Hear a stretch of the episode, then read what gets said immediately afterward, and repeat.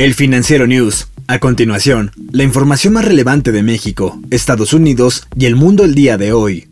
Un avión de Air India Express, con más de 190 personas a bordo, se partió en dos, luego de salirse de la pista, al intentar aterrizar en un aeropuerto del sur de la India. La policía informó que al menos 16 personas fallecieron y hay más de 123 heridos. Rajiv Jain, portavoz del ministro de Aviación Civil, dijo que habían 174 pasajeros adultos, 10 bebés, 2 pilotos y 5 tripulantes de cabina a bordo.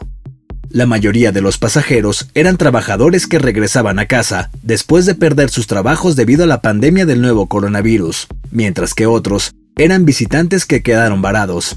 El vuelo 737 de Boeing, operado por la unidad de Air India, llegó desde Dubái. El aeropuerto está ubicado en una colina y varias aerolíneas internacionales dejaron de volar aviones más grandes debido a problemas de seguridad en la longitud de la pista. Un juez fijó fianza de $90 millones para el líder de la Iglesia de la Luz del Mundo, Naasón Joaquín García, acusado en California de violación de menores y tráfico de personas. Esta extraordinaria suma fijada el jueves por el juez George Lomeli de la Corte Superior de Los Ángeles prácticamente asegura que Naasón Joaquín, el autoproclamado apóstol de la luz del mundo, permanecerá en la cárcel a la espera del juicio. García debe responder a 3 decenas de delitos, de los cuales se ha declarado inocente. Naasón Joaquín García es el líder espiritual de La Luz del Mundo, una iglesia cristiana evangélica con sede en Guadalajara, México, fundada por su abuelo y que dice tener 5 millones de seguidores en el mundo.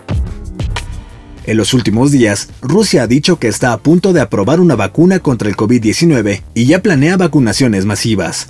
Esto sería posiblemente en octubre, a pesar de que aún no ha finalizado los ensayos clínicos. En el resto del mundo, los científicos advierten que semejante prisa podría tener efectos adversos. Moscú visualiza una victoria propagandística similar a la del Sputnik, cuando la Unión Soviética lanzó el primer satélite artificial del mundo en 1957.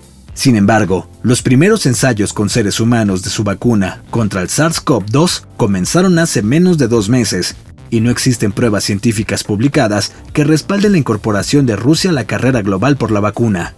El ministro de Salud, Mikhail Murashko, indicó que se podría ofrecer la vacuna a personas de grupos de riesgo, como el personal médico, pero no aclaró si serían parte de un estudio de fase 3, que se dice estará completo una vez que la vacuna reciba aprobación condicional. El mes pasado, Estados Unidos, Reino Unido y Canadá acusaron a Rusia de utilizar hackers para robar información sobre las investigaciones que realizan laboratorios occidentales.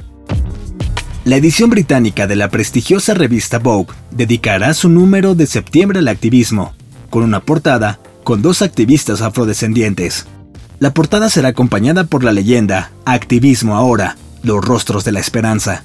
El editor en jefe, Edward Enninful, dijo que quería que el nuevo número de la revista fuera un grito de guerra para el futuro. La portada incluye a la estrella del Manchester United, Marcus Rashford, de tan solo 22 años de edad, quien en junio hizo una campaña exitosa para obligar al gobierno británico a dar cupones de alimentos gratis a familias pobres durante las vacaciones de verano. Rashford posó junto a la modelo y activista por la salud mental, Adwoa Aboah.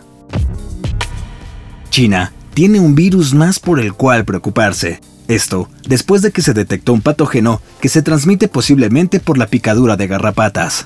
La fiebre intensa, con síndrome de trombocitopenia, se calificó como endemia en China en 2011. De acuerdo con el Global Times, que a su vez cita a medios locales, más de 37 personas fueron infectadas por el virus en la provincia de Jiangsu durante los primeros 6 meses del año 2020. Después, se encontró a más de 23 personas infectadas en la provincia de Anhui.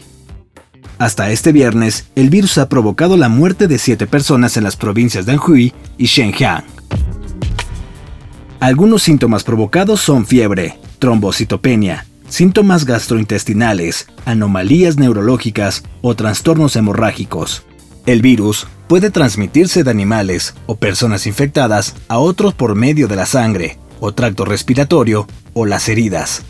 Mi nombre es Daniel Maldonado y en la producción está Daniel Díaz, el Mou. Hasta la próxima entrega del Financiero News.